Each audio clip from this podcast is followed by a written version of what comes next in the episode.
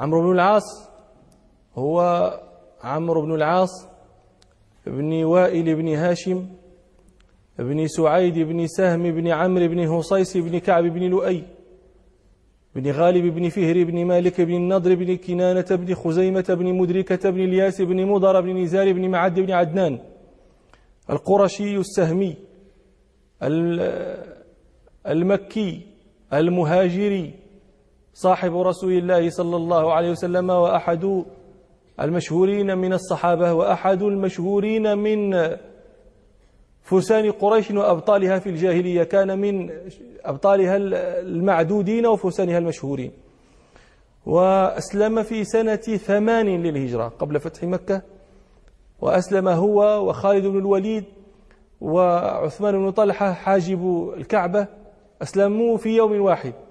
فسر رسول الله صلى الله عليه وسلم إسلامهم وولى عمرو بن العاص على جيوش لمعرفته رضي الله عنه بالحرب وبمكائدها. وقصة إسلامه مشهورة في كتب الرواية وفي كتب السير. روى الإمام أحمد وغيره عن عمرو بن العاص رضي الله عنه قال لما رجعنا من الأحزاب عن الخندق جمعت رجالا من قريش ممن يعرفون مكاني ويسمعون مني. فقلت لهم إني والله أرى أمر محمد يعلو الأمور علوا كبيرا. وإني رأيت رأيا فماذا ترون فيه؟ قالوا ما رأيت؟ قال رأيت أن الحق بالنجاشي فنكون عنده. وعمرو بن العاص كان صديقا للنجاشي في الجاهلية. قال رأيت أن الحق بالنجاشي فنكون عنده. فإن ظهر محمد على قومنا كنا عند النجاشي فلأن نكون تحت يديه. أحب إلي من أن نكون تحت يدي محمد صلى الله عليه وسلم. وإن ظهر قومنا فنحن من قد عرفوا فلن يأتينا منهم إلا خير. فقالوا له نعم الرأي ما رأيت. فقال فاجمعوا له أدما كثيرة اجمعوا له ما نهدي له. وقال عمرو بن العاص وكان أحب ما أهدي له من أرضنا الأدم. الأدم هذا جمع أديم هو الجلد إذا دبغ. فكان النجاشي يحب جلود العرب. قال فجمعوا له أدما كثيرة. قال فأتيناه فإنا عنده. إذ جاءه عمرو بن أمية الضمري. بعثه رسول الله صلى الله عليه وسلم إلى النجاشي في أمر جعفر وأصحابه. قال عمرو بن العاص فقلت لأصحابي هذا عمرو بن أمية. والله لو دخلت على النجاشي فسألته إياه. فأعطانيه فضربت عنقه. فلو فعلت ذلك رأت قريش أني قد أجزأت عنها لما قتلت رسول محمد صلى الله عليه وسلم. فدخل على النجاشي. قال فسجدت له كما كنت أصنع. فقال النجاشي مرحبا بصديقي. ماذا أهديت لي من بلادك؟ فقال له أيها الملك أهديت لك أدما كثيرا. قال فقدمتها إليه فأعجبته واشتهاها. يعني هذه مناسبة. الملك فرحان وعجبه الهدية. هذه مناسبة ليسأله. فقال له أيها الملك إني رأيت رجلا خرج من عندك وهو رسول رجل عدو لنا فلو أعطيتنيه لأقتله فإنه أصاب من خيارنا وأشرافنا.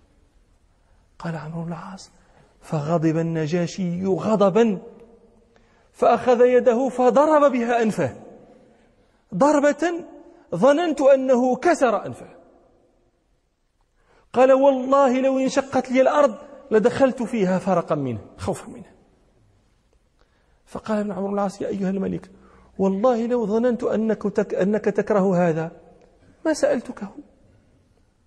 فقال يا عمرو تسألني أن أعطيك رسول رسول رجل يأتيه الناموس الأكبر الذي كان يأتي موسى لتقتله. فقال عمرو أيها الملك إنه لكذلك فقال النجاشي ويحك يا عمرو أطعني واتبعه فوالله إنه لنبي ووالله ليظهرن على من خالفه كما ظهر موسى على فرعون وجنوده. فقال له عمرو بن العاص أيها الملك فبايعني له على الإسلام. قال نعم قال فبايعته على الإسلام. فخرجت إلى أصحابي وكتمتهم أمري وقد حال رأيي عما كان عليه. قال ثم خرجت قصدي المدينة. فلقيت خالد بن الوليد قبيل فتح مكة مقبلا إلى المدينة. فقلت له يا أبا سليمان إلى أين؟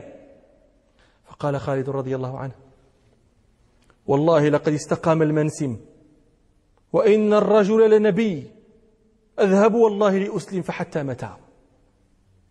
فقال عمرو بن العاص وأنا والله ما أتيت إلا لأسلم. فدخلوا على رسول الله صلى الله عليه وسلم فقدم خالد بن الوليد فبايع. قال ثم تقدمت. فقلت يا رسول الله أبايعك على أن تغفر لي ما تقدم من ذنبي؟ قال ولم أذكر ما تأخر. فقال له رسول الله صلى الله عليه وسلم يا عمرو بايع فإن الإسلام يجب ما كان قبله وإن الهجرة تجب ما كان قبلها. قال فبايعت ثم انصرفت. وقلت لكم قد سر رسول الله صلى الله عليه وسلم بإسلامه وولى عمرو بن العاص على الجيش قد يكون فيه أبو بكر وعمر فولاه على جيش ذات السلاسل وولاه على عمان واستعمله عمر رضي الله عنه في زمنه على فلسطين. وأثنى عليه رسول الله صلى الله عليه وسلم في أحاديث. منها ما رواه الإمام أحمد عن عقبة بن عامر رضي الله عنه أن رسول الله صلى الله عليه وسلم قال أسلم الناس وآمن عمرو بن العاص. ومن ذلك ما رواه الإمام أحمد عن أبي هريرة رضي الله عنه أن رسول الله صلى الله عليه وسلم قال ابن العاص مؤمنان عمرو وهشام. ومن ذلك ما رواه الإمام أحمد عن عمرو بن العاص نفسه رضي الله عنه قال بعث إلي رسول الله صلى الله عليه وسلم خذ سلاحك وثيابك وأتني. قال فأتيته وهو يتوضأ فصعد في النظر وطأطأه ثم قال رسول الله صلى الله عليه وسلم إني أريد أن أبعثك على جيش فيسلمك الله ويغنمك وأزعب لك من المال زعبة صالحة. أزعب لك أدفع لك. وهذا الحديث قد حرف في بعض المطبوع من نسخ المسند الإمام أحمد إلى وأرغب لك في المال رغبة صالحة. وهو غلط وإنما الصواب وأزعب لك في المال زعبة صالحة.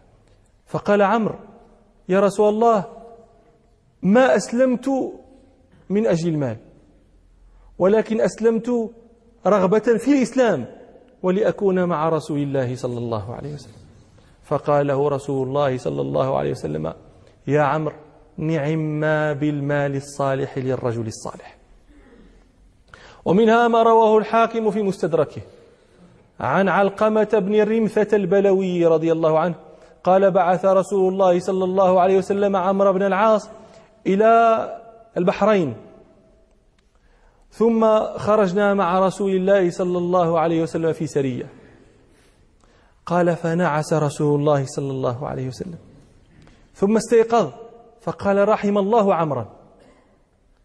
قال علقمة هذا فتذاكرنا كل إنسان اسمه عمر من يقصده رسول الله صلى الله عليه وسلم بدعوته هذه. قال ثم نعس الثانية ثم استيقظ فقال رحم الله عمرا. قال ثم نعس الثالثة ثم استيقظ ثم قال رحم الله عمرا. الصحابة لا طاقة لهم على الصبر بعد هذا. فقالوا من عمرو يا رسول الله؟ فقال النبي صلى الله عليه وسلم عمرو بن العاص.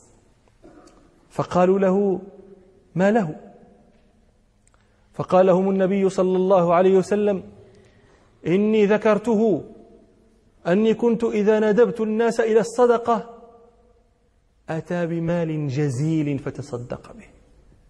فأقول له يا عمرو من أين لك هذا؟ فيقول من عند الله. وصدق عمرو إن لعمر خيرا كثيرا. ومن ذلك ما رواه الإمام أحمد عن عمرو بن العاص رضي الله عنه قال كان فزع في المدينة. سمعت سمع فزع فزع الناس في المدينة. قال عمرو فأتيت على سالم مولى أبي حذيفة فإذا هو محتب بحمائل سيفه مستعد. قال فأخذت سيفا فاحتبيت بحمائله. فقال رسول الله صلى الله عليه وسلم أيها الناس ألا كان مفزعكم إلى الله وإلى رسول الله؟ ثم قال ألا صنعتم مثل ما صنع هذان الرجلان المؤمنان؟ وكان عمرو رضي الله عنه يقول عجبت لمن حضره الموت وعقله معه كيف لا يصفه؟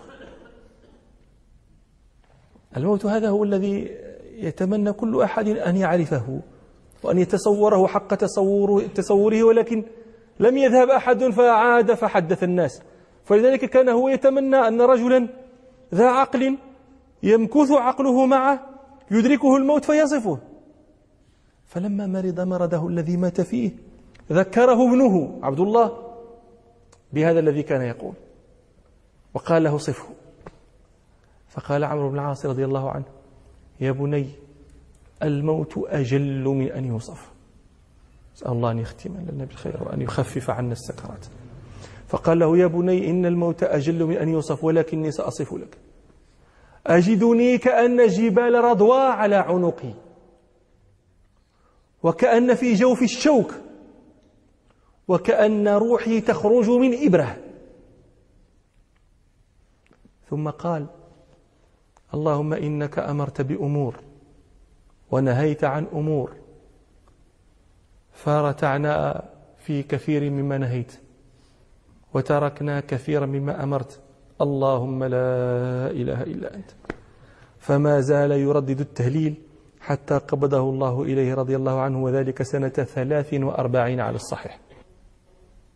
من شعره الذي أثر عنه رضي الله عنه أنه كان يقول إذا المرء لم يترك طعاما يحبه ولم ينه قلبا غاويا حيث يمما قضى وطرا منه وغادر سبة إذا ذكرت أمثالها تملأ الفما إذا أنا بالمعروف لم أثني صادقا ولم أذمم الجبس الدني المذمما ففيما عرفت الخير والشر صادقا وشق لي الله المسامع والفما ولماذا ذكرنا ترجمة عمرو بن العاص مع أنها تقدمت وترجمنا له؟ لسببين. أولهما لبعد العهد بها. وثاني السببين لأن عمرو بن العاص رضي الله عنه من الصحابة الذين ولغت فيهم ألسن كثير من الناس الذين لا يحسبون كلامهم من عملهم. فخاضوا فيه وفي غيره من الصحابة يزعمون أنهم يمحصون التاريخ.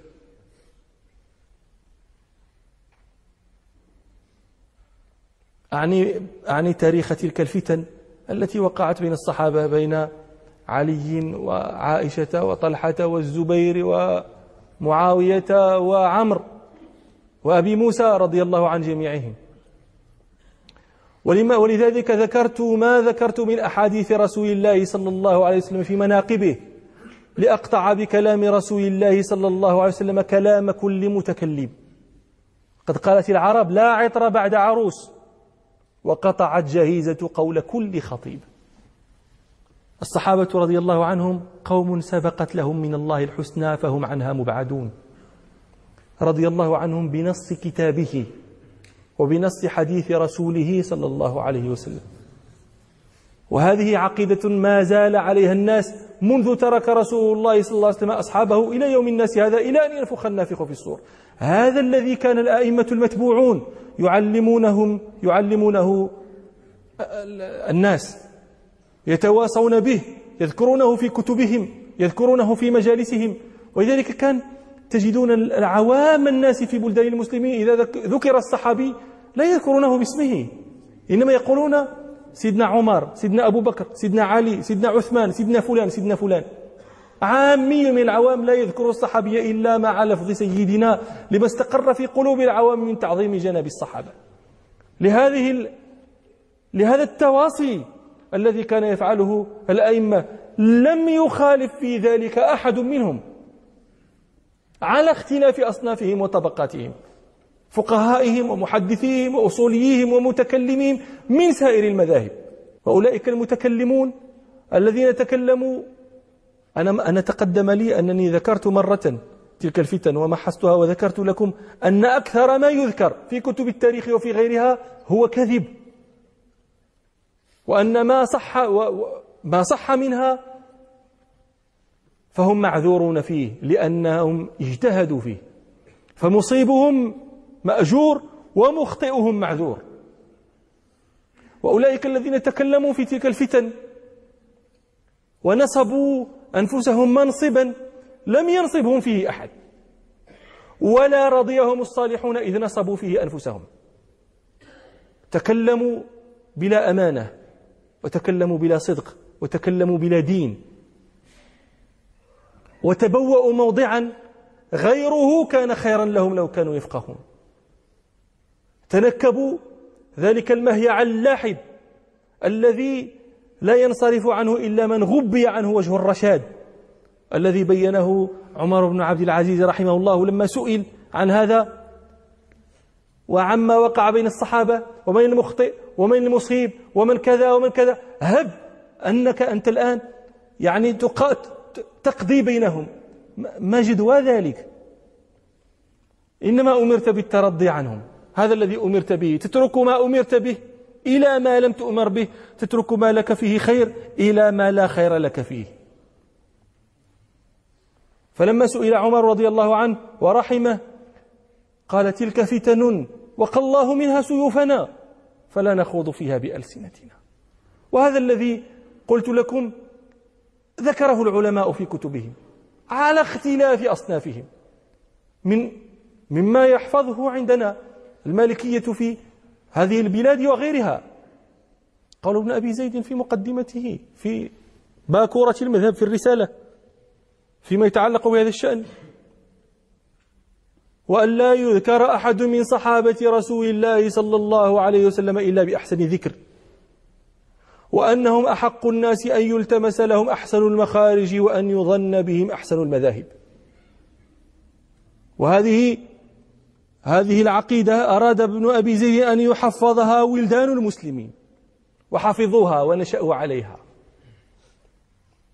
وهذا الذي ذكره ابن أبي زيد هو الذي نظمه الشيخ عبد الله بن, بن, بن الحاج حماه الله في قوله ولا يجوز ذكر شخص مقتني صحبته إلا بذكر حسن. اقتنى صحبة رسول الله صلى الله عليه وسلم فلا يجوز ذكره إلا بذكر حسن. ولا يجوز ذكر شخص مقتني صحبته إلا بذكر حسن. ويجب الإمساك عما شجر بينهم فهم أحق أن يرى. أحسن مذهب أحسن مخرج لهم وأن يظن أحسن مذهب بهم فهو الحسن. وقال بشار وأفضل وسائر الصحب عدول كمل وما جرى من حربهم مؤول. وقال الشيخ المقري المغربي المالكي وأفضل الأمة ذات القدر. أصحاب من أعطي شرح الصدر صلى الله عليه وسلم. إذ جاء في القرآن ما يقضي لهم بالفوز في آي حوى تفضيلهم وكم أحاديث عليهم تثني كقوله خير القرون قرني. كقوله صلى الله عليه وسلم خير الناس قرني. ماذا تقول أنت بعد هذا؟ خير الناس قرني. لا رأى النبي خير الناس قرنه إلا فلان وإلا فلان وإلا فلان وإلا فلان. وكم أحاديث عليهم تثني كقوله خير خير القرون قرني وقول وقول طه المصطفى لو أنفقا فجل من زكاهم ووفقا. لو أنفقا يشير إلى حديث لو أنفق أحدكم مثل أحد ذهبا ما بلغ مد أحدهم ولا نصيفه إلى أن يقول والصحب كلهم عدول خيارة. ومن يريد وجه اهتدى بهم يره لأن من أحاط بالخبي علما. من الذي أحاط بالخبي علما؟ الله تعالى. لأن من أحاط بالخبي علما حباهم صحبة, صحبة النبي. فهم نجوم في السرى. من اقتدى بهم إلى معالم الحق اهتدى. فلا تخض فيما من الأمر اختلط. بينهم واحذر إذا خضت الغلط. والتمسن أحسن المخارج لهم فالاجتهاد ذو معارج. وقال الشيخ محمد سالم بن عبد الودود الهاشمي المالكي رحمه الله في نظمه على جامع الشيخ المنسوب للشيخ خليل يقول آه، معتقدا لفضل قرن محمد إمام الرسل صلى الله عليه وسلم. ثم الأولى يلونهم ثم الأولى يلونهم موقرا مبجلا أصحابه مقدما للأربعة مفضلا من كان في الغار معه ثم بترتيب التولي الخيارة. هؤلاء الأربعة؟ ترتيب الأخيار فيهم فالأخيار بالترتيب توليهم. فأخيارهم أبو بكر ثم عمر ثم عثمان ثم علي. ثم بترتيب التولي الخيارة فسائر العشرة المبشرة فأهل بدر ولهم يلتمس حسن المخارج من غير ظن سوء. من غير ظن سوء.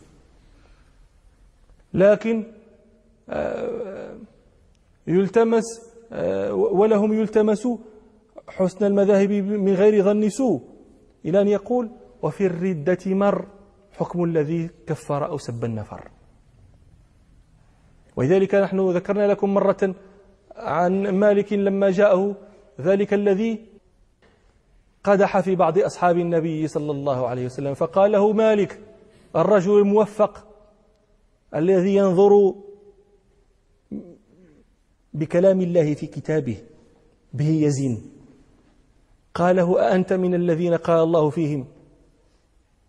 للمهاجرين الذين أخرجوا من ديارهم وأموالهم يبتغون فضلا من الله ورضوانا وينصرون الله ورسوله. أنت منهم؟ قال لا. قال أفأنت من الذين قال الله فيهم؟